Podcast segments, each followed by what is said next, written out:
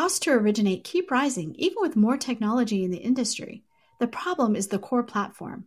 A new LOS can re architect the process around data, not humans moving paper files. Vesta has built this LOS, and you can learn more at Vesta.com. Welcome, everyone. I'm Brena Nath. I'm the HW Plus and Events Director here at HW Media, subbing in for Sarah Wheeler. I'm excited today to be joined by Managing Editor James Kleimann to talk about all of the coverage and points of interest on our news site right now. That's including home builder sentiment, what's going on with M&A activity, mergers and acquisitions, for those who don't know, along with a lot of earning calls. I think we're still at the beginning of earning seasons, but there's even more to dive into there. But before we kind of jump into a lot of the juicy details that's going on the website right now, let's hear a quick word from our sponsor. This podcast is brought to you by PennyMac TPO. In collaboration with their broker partners, they designed Power Plus, a next generation broker technology platform that offers a fast, intuitive interface with features and functionalities to empower a best in class lending experience. With an enhanced guided workflow, the loan process is more efficient, accurate, manageable, and convenient. The platform speeds up the process at every step, minimizing the time brokers spend on the platform. At PennyMac, being tech forward and human focused is why greatness lives here. PennyMac TPO is a division of PennyMac Loan Services LLC, equal housing lender. NMLS ID 35953. Licensed by the Department of Business Oversight under the California Residential Mortgage Lending Act. Conditions and restrictions may apply. James, welcome to the podcast. Hey, thanks for having me, Brena. It's always a pleasure when I get to be the one doing these. Um, one, it's great for me to hear and learn, um, but also super excited because these are topics that I'm passionate about and care about. And I think our listeners are really interested in knowing what exactly is happening in the industry, especially because things are changing so fast and everyone's extremely busy, which is probably an understatement right now.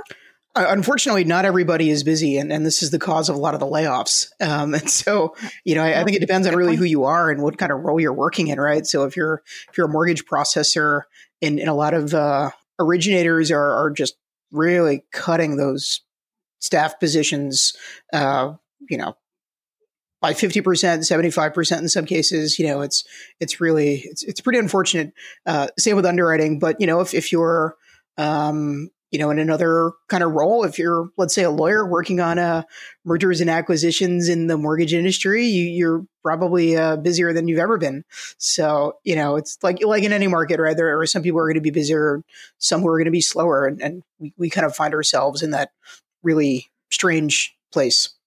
That's such great color. I definitely think I'm in an echo chamber on LinkedIn for some sentiments, which obviously the people who typically post on LinkedIn are the CC executives and the leaders. And those are the people who are busy even just being strategic. But such a great point on um, with every cycle shift, you have people that are busy and some who don't have as much coming across the desk. And that kind of dives into really well the first area that I would love to hear more from you on, which is home builder sentiment. What's great about this coverage that we have on the site right now, it's something that we've been covering for a while. So you have a really good picture of what we've been following for the last months, year for what the sentiment was around home builders, home builder sentiment, to what things are today. So maybe can you set the narrative? I know we like to talk about where things are now, but maybe a little bit of color on where we came from and how things were before.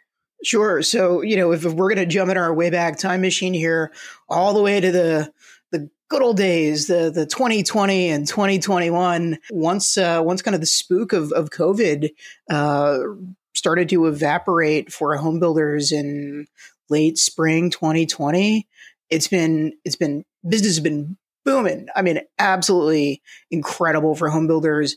They were posting better margins than they've ever had. There were so many prospective buyers for their homes. And of course, you know, there was a massive inventory shortage because there just weren't a lot of homes built between, you know, really kind of the Great Recession and uh, up until very recently. And so, you know, you have this huge demographic demand as well, these shifting um, ideals in terms of live work and all kinds of people like ourselves, Brena, who get to work from home, which is, uh, you know, depending on one's perspective, the greatest thing ever, or a, a huge and terrible uh, thing that has happened to our, our, workplace and our sense of workplace culture.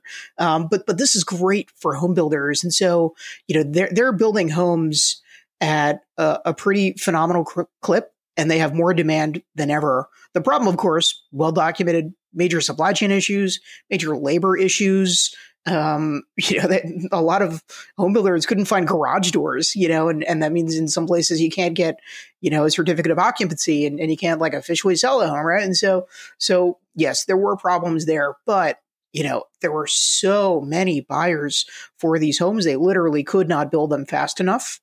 And their margins were quite quite chubby. They had, you know, 25%, 30% profit margins uh, for some of the big home builders. And, and so, you know, it was just an incredibly great time to be a home builder, despite, you know, the lumber shortages and the labor shortages and, and, uh, and all that. Um, you know, but, but in a lot of respects, you know, home builders kind of live and die with demand. And as mortgage rates really started, uh, not just that they were high, it's how quickly they jumped. You know, it just before. I mean, you could snap your fingers and suddenly you're like, wait a second, how did mortgage rates get to five and a half percent? Like, what happened? You know, I mean, it was probably beginning of the year they were in the threes, right? Maybe maybe very low fours. Um, and and now you know, depending on where you are, depending on your credit score, depending on your DTI, et cetera, et cetera, like you're in the mid sevens. You might even be higher than that. If you're getting non conventional, you know, you're in the nines, the tens. Like, I mean, and it's not like housing prices have have dropped significantly. And we'll talk a little bit about, you know, the deceleration of prices um, a little bit later. But but the really the main point here is the demand absolutely evaporated. And so today, if you're a home builder, you know, you, you have a lot of homes that um, you've already sold, and that's great. And hopefully, you you kept your cash and and uh, you're you're smart about allocating your resources um, and and capitalizing on the great boom of 2020 and 2021. But now you're looking at major price cuts. You're looking at buyers walking away from, in some markets, you know, 30% of deals.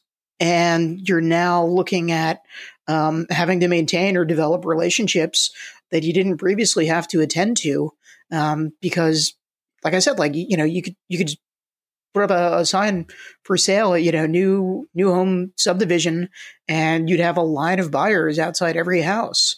And and today, because mortgage rates are so high, the cost of financing is, you know, in, a lot of cases about double what it was less than a year ago.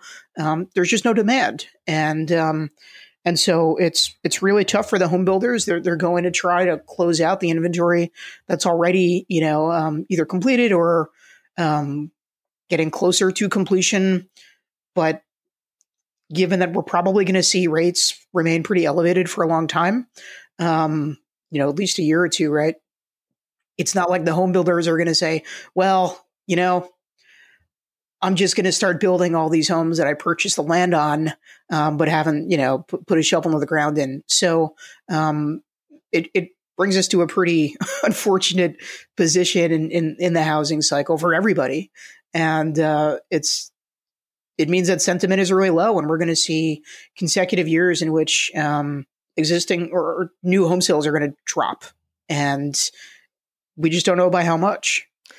That so the article for current day. So James just set this wonderful narrative for kind of where we came from, the kind of your point, the golden days of 2020. I bought my home in 2020, so I am part of that growing statistic of everyone who bought a home.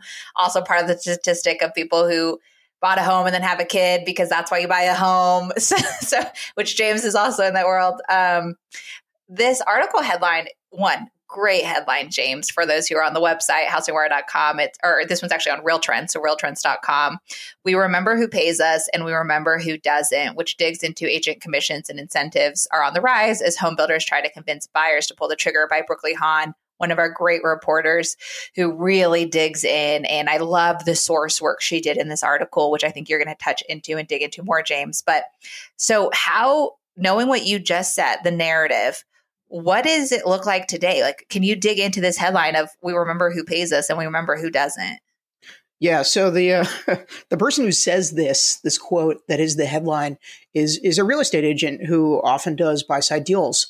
And during 2020 and 2021, uh, you know, there were so many agents that had buyers, and those buyers were under a lot of strain, a lot of pressure to try to get a home because demand was insane and there was so much competition. I mean, I don't know about you, but I was in a multiple bid situation when I bought my home. Given given that you're in Colorado, Brena, you know, one of the hottest markets in the country.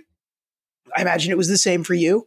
And um, yeah, and so there were so many people who were looking to buy homes and, and a lot of people wanted new, you know, because I, I think it's just, a, you don't have to worry so much about the inspection. You don't have to worry like, Hey, is this, uh, is this basement going to collapse or, um, is this a safety issue or whatever? You know, it's, it's new, right? It should be, it should be, uh, you know, made well. It should be, um, something that can last for a very long time. And so the demand was so, so crazy for these home builders that if you're a real estate agent, they're just not going to pay your commission. You know, it's very much dependent on uh, demand for home buyers, uh, home builders, excuse me.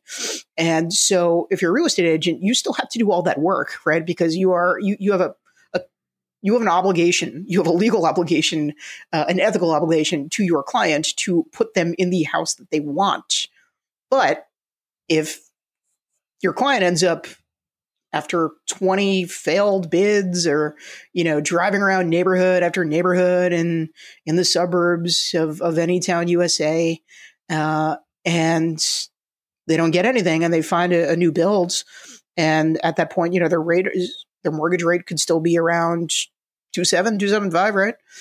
And they pull the trigger on let's say for argument's sake like a $450000 house you know that doesn't require the home builder to pay the agent, the buy side agent. You know, in some cases they'd pay one percent or they pay a nominal uh, fee, and um, and it it really it bothered a lot of real estate agents because you know their time is valuable, of course, right? And if you're still doing all that work and your client ends up buying a home, but you don't get compensated for it, you know, it, it calls into question a, a lot of um, I think general best practices in terms of compensation in the industry. You know, and, I know a lot of people have different opinions about what that should look like and whether the commission system as currently constructed is even equitable in the first place. But we don't have to uh, get into all that today. That's kind of a, a can of worms. But um, but let's fast forward. So you know now, let's say you're a buy side agent and a year ago, two years ago, you took a client to let's say newly constructed townhomes in uh, in San Diego, and you walk into the sales office, and the person, the, the sales staff says, "Look, we're just not going to pay you. it's not going to happen." But today, if you do that, there is a very, very, very high chance that when you walk into that sales office, they are going to give you the full commission split. You're going to get your two and a half, three percent right? And that is because home builders desperately need buyers to close on those homes. And where do you get buyers? Well, you generally get them from the real estate agent, right? I mean, that, that is the source of leads if you are um, in this business for most people. And uh, not only are they starting to pay commissions again, they are upping the ante and then they're you know, even offering new incentives like if you go in a contract this weekend, we'll give you a $5,000 bonus. Um, you know, some of the agents told Brooklee that they'd even seen $10,000 bonus offers and 6% commissions. Uh, in in the Dallas Fort Worth area, some builders were even offering up to twenty thousand dollars in bonuses and five percent commissions, and and so you know there's still not a lot of inventory. Uh, and this isn't true in all markets, but we are definitely seeing uh, a major change in how builders uh, need to compete because there are still, you know, they're competing against, uh, you know, existing home sales as well, right? And um, and those sellers are also having to take price cuts in a lot of markets. Not in every one, of course. You know, this isn't a monolith. Uh, every housing market is like a little bit unique, right? So, um, not exclusively true, but um, it's it's a huge shift in how they operate. And you know, a lot of the real estate agents, you know, to that headline, um, they don't forget. And maybe they're not as willing to take their client to that new build as, um, you know, as they would have been unless they're getting heavily incentivized. It's an interesting note too, because I've heard twice now. We were on a company town hall the other day and we had this uh, great talk with Chris Heller. And then also one of our HW Plus members, someone who works at Side, had these quotes um, around the sentiment that we all know there are, I think the statistic was over last, I'm not going to pinpoint the year it was, but there's more agents than there were homes available. Basically, like there's so many real estate agents in the industry. And uh, right now, it's a time for the good agents to shine because there's so many. So the good agents, um, it's kind of this I don't know, the, maybe my word choice would be like this reckoning of the ones who are good and people are kind of searching for the one to get them in the house. It's interesting because in that world, you have um, these agents, to your point, who are, I mean, the ones who do get in eh, with that shift, the $10,000 commission, the 6% or $10,000 bonus, 6% commission, up to $20,000. Do you view, um, is it even, I guess my question would be, it's an interesting opportunity for agents too for maybe them to still sell a home, but at the same time, um, maybe the buyer also doesn't want to wait for that. Interest rates is still a huge play in it. They're competing with existing home sales in that. Um, I think earlier in this podcast episode, you even mentioned home prices, whether prices are rising or depreciation, which is another big factor. Uh, but it's interesting. This article really focuses on the agent market. And I think there's a huge, um, huge might be the wrong word, but there's a lot of them. And so I think this year, agents are are either looking for work or the ones who are busy are still busy and trying to the you kind of end this article with the sentence um, builders are going to have to work harder agents are going to have to work harder. So there might be opportunity here for some of those agents but at the same time there's all these other variables. And so maybe my question here for you james is let's dive into those other variables. Let's dive into how is home prices um, impacting this? You mentioned that at the beginning. How are um, existing home sales so the homes that are already built on the market kind of adding in extra caveats to this home builder sentiment yeah, so uh, let's start with uh, prices. There, there is a deceleration. We are seeing, you know, the, the incredible uh, gains of 2020 and 2021 are slipping. They are uh, actually going negative in some markets. You know, we are starting to see uh, a major shift in in um, you know pricing and value, and it's it's not like we could see 18 percent, you know, price increases forever you know, the, there was no way that would be a sustainable practice. And, and you can't just list your home and, and assume that because your neighbor sold uh, a similar home in 2020 to someone who was desperate to get out of LA or San Francisco or New York and would pay anything because they had a ton of money from tech or banking or whatever, uh, and and money was not an object. Um, that doesn't mean that that's the same market that you're selling into today, right? And so, you know, in, in some markets, you're going to probably continue to see increases in in prices, um, probably a few percentage, and, and totally depends who you ask, right? You know, the forecasters, um, the, the, professional economists who do this in the housing space have uh, huge ranges. you know, you see everything from, you know, the market's going to drop prices are going to drop by 10%, you know, 15% over the next year. Uh, and others think it's still going to go up, you know, five, six, seven, eight percent. Um, others think it'll be flat and, and others still think it'll drop a few percentage points or, or increase slightly by a few percentage points. And so it's really hard right now to say, you know, what exactly is going to happen. I, I again, want to reiterate that a lot of these markets are, are maybe not unique, but I, I wouldn't compare what happens in Boise to something that happens in Philadelphia, you know, which has been maybe a more stable market. You know, certainly prices have gone up in the Philadelphia area. Um, but they didn't shoot up 50%. You know, you didn't see this incredible, uh, you know, acceleration in, in home prices and values. Um, and so there are probably going to be markets that decelerate more quickly than others. You know, I, I think very likely areas around, um, you know, Boise, for example, right? Uh, Austin, you know, places where we saw 50%, 60% appreciation very suddenly. Certain neighborhoods near you, Brena, probably in, in a similar bucket, right? Um, but it's it's still too soon to say. So much of it depends on the ability of a buyer to finance. I think demographically speaking, there are still a ton of millennials and other people who are looking to break into the housing market who would still love to buy, who are still, you know, having kids and uh, you know, downsizing, upgrading, you know, there there are still very sticky factors when it comes to home ownership and the demographic trends remain very favorable, but the financing um, is is still a major problem, and it's just too soon to say uh, what happens with regard to the Federal Reserve and, and, rates and and how the markets respond to that. But I, I, think most people that you speak to expect that the the market is going to be. I don't want to say negative. I, I think negative connotes um, a, a different a different feeling because there are people who take advantage of what are considered negative markets every day, you know, um, and vice versa. And um, but but certainly we're not going to see uh, you know similar conditions to 2020 and 2021.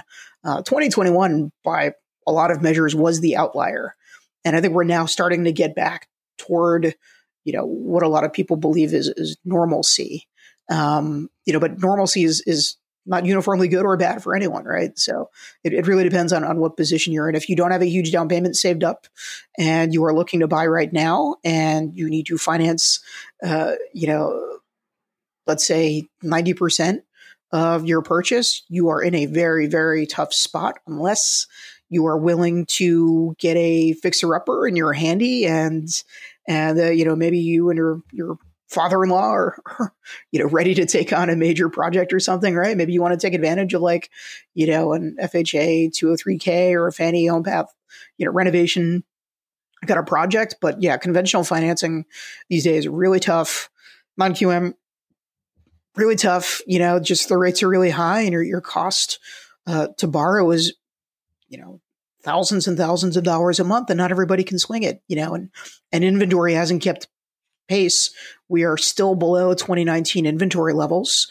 Um, I don't expect it to dramatically increase. We just talked about the home builders and you know their incentives, and their incentive is not just to build, build, build, uh, no matter the economic conditions.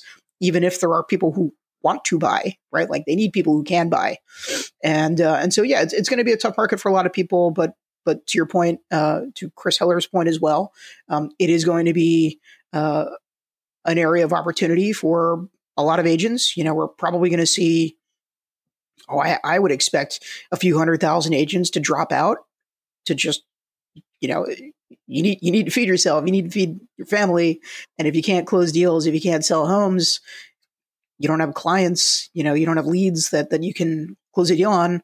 Um, you're not getting a commission. You, you can't make money, you know, and that that means you leave the workforce. But there are always going to be good agents. You know, people have been doing this for 15, 20, 25, 30 years. And um, and they've been through a lot of different market cycles and, and they can adapt and you know and they're disciplined and they're practiced and and they they're not going to get you know freaked out by um, maybe three months of ooh my pipelines really thin you know so like I said it's it's good for some people really bad for a lot uh, for those it is good for, I think it's a good opportunity to grow a lot of market share. And, and we're going to see that, I, I think, in both mortgage and real estate brokerage as well. This question, I might, I wouldn't say be throwing for a loop, but I'd be curious if you have any color around it, James. And if you don't, that's fine too. Um, you know, with construction, we focus at HousingWire, Real Trends, we're a single family focus. Obviously, there's a multifamily factor here. Apartment rent is something that goes up. Um, the people who aren't going here kind of go that direction. Is there any color that you would possibly give um, to? I think, and I'm not going to once again quote years with these sentiments, but I remember chatting with like the Urban Institute. If you look at the shift you mentioned just then, we're very low on inventory we just talked about home builder sentiment. It doesn't look like that growth is going to come from single family properties being built. Is there any shift in the multifamily building? Like I know in the past, because one went down and maybe multifamily i think was building just a little bit more it was still down but they're constructing i look around my neighborhood and we're building so many apartments um, but to your point home prices have kind of shifted quite a bit i watch it a lot um, what else is there to do but stare at my apps and look at the homes in our neighborhood going on sale. But is there any color that you would add there about every buyer who's saying, no, I'm giving up I, this demand? They obviously have to live somewhere. Are they all going to, I guess, the apartment world?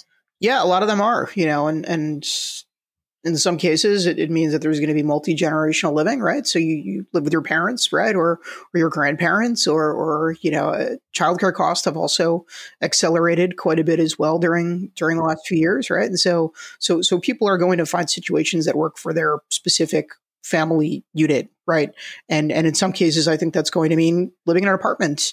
Uh, we still have uh, a lot of people who want to live in cities and cities is where we're finding a lot of this multifamily construction. The um, I, I believe it was the Commerce Department uh, had a report. I want to say it was like a month ago, so late September, and and they found that uh, apartment and condominium projects in August uh, hit their highest level in 36 years.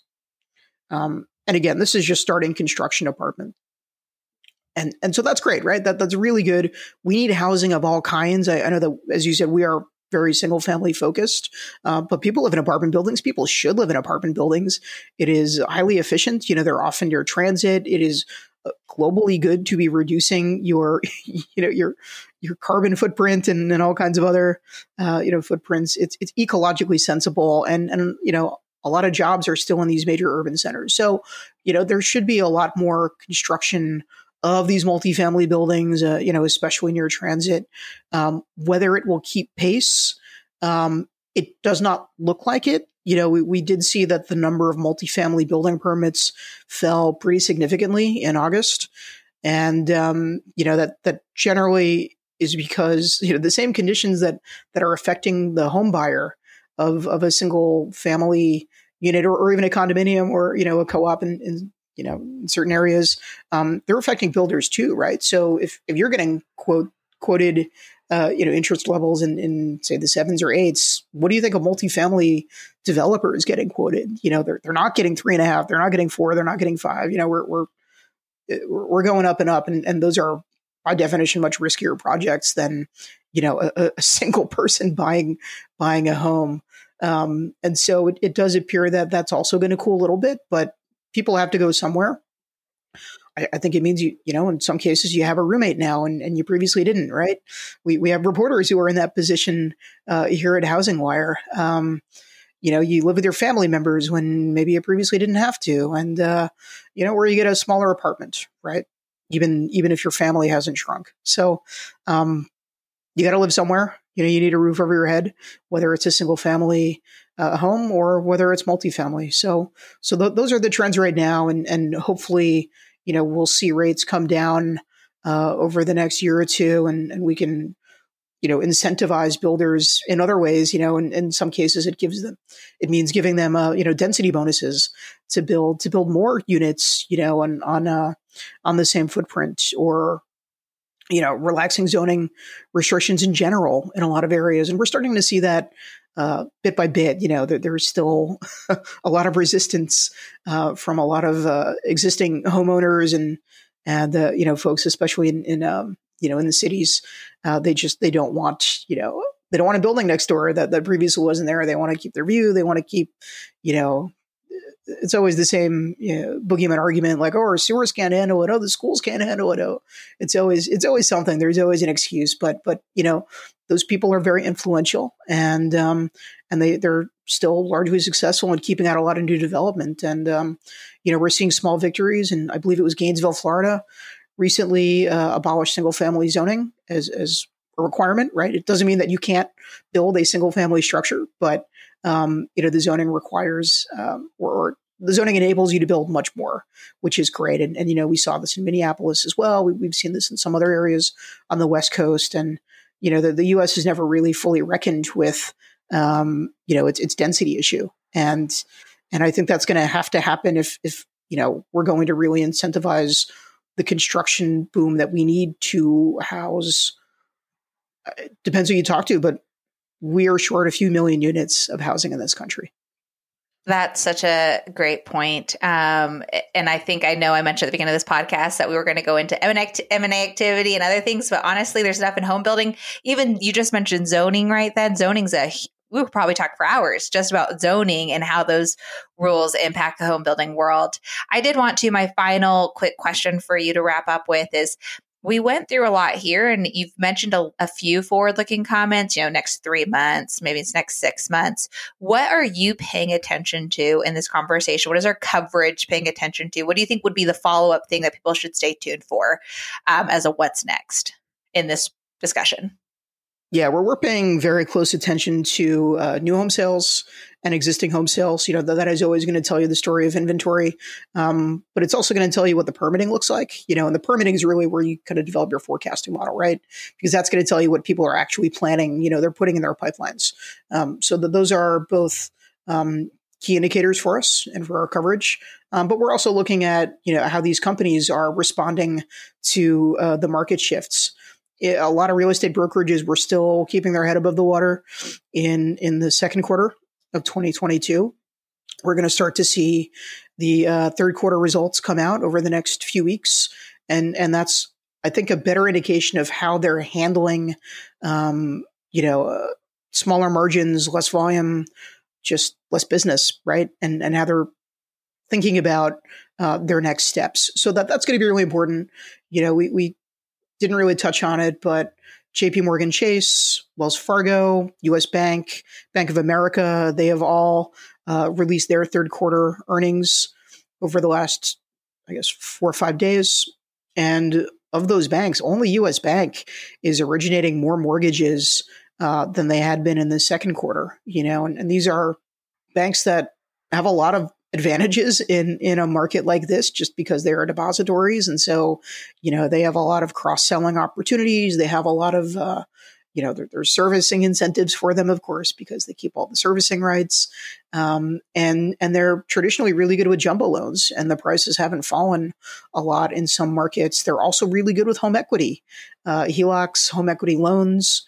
And um, you know even bank of america we saw a reduction um, sequentially in home equity lending. And so that's not a great sign for them. So it's, it's going to be really interesting. You know, I, I don't think that they're necessarily um, great indicators of what the non banks are doing because they are very specialized, of course, right? This is all they do, only mortgage lending.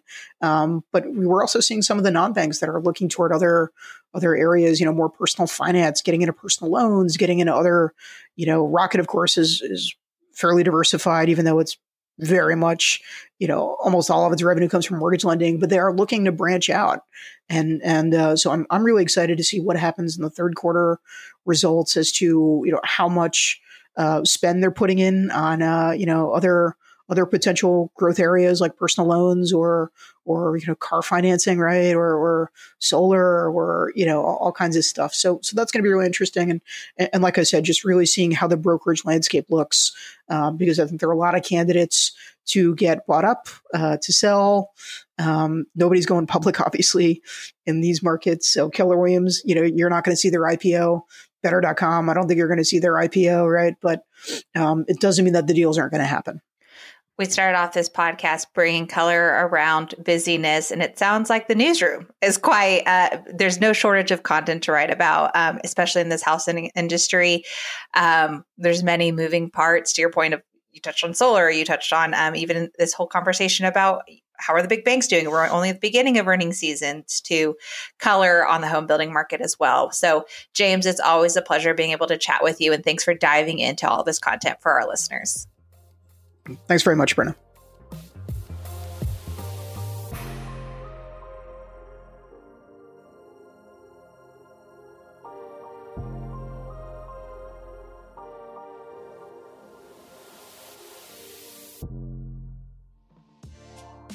How have the 2022 housing market forecasts changed? Or how is the industry navigating the shift to a purchase driven market? HousingWire's premium content program, HW Plus, answers questions like these and offers a variety of member exclusive benefits that are tailored to what you need to stay competitive and agile in today's fast paced market. Go to housingwire.com forward slash membership to join today. With your HW Plus membership, you get access to longer form digital content the HousingWire magazine, member exclusive rates to in person events like HousingWire Annual, and more.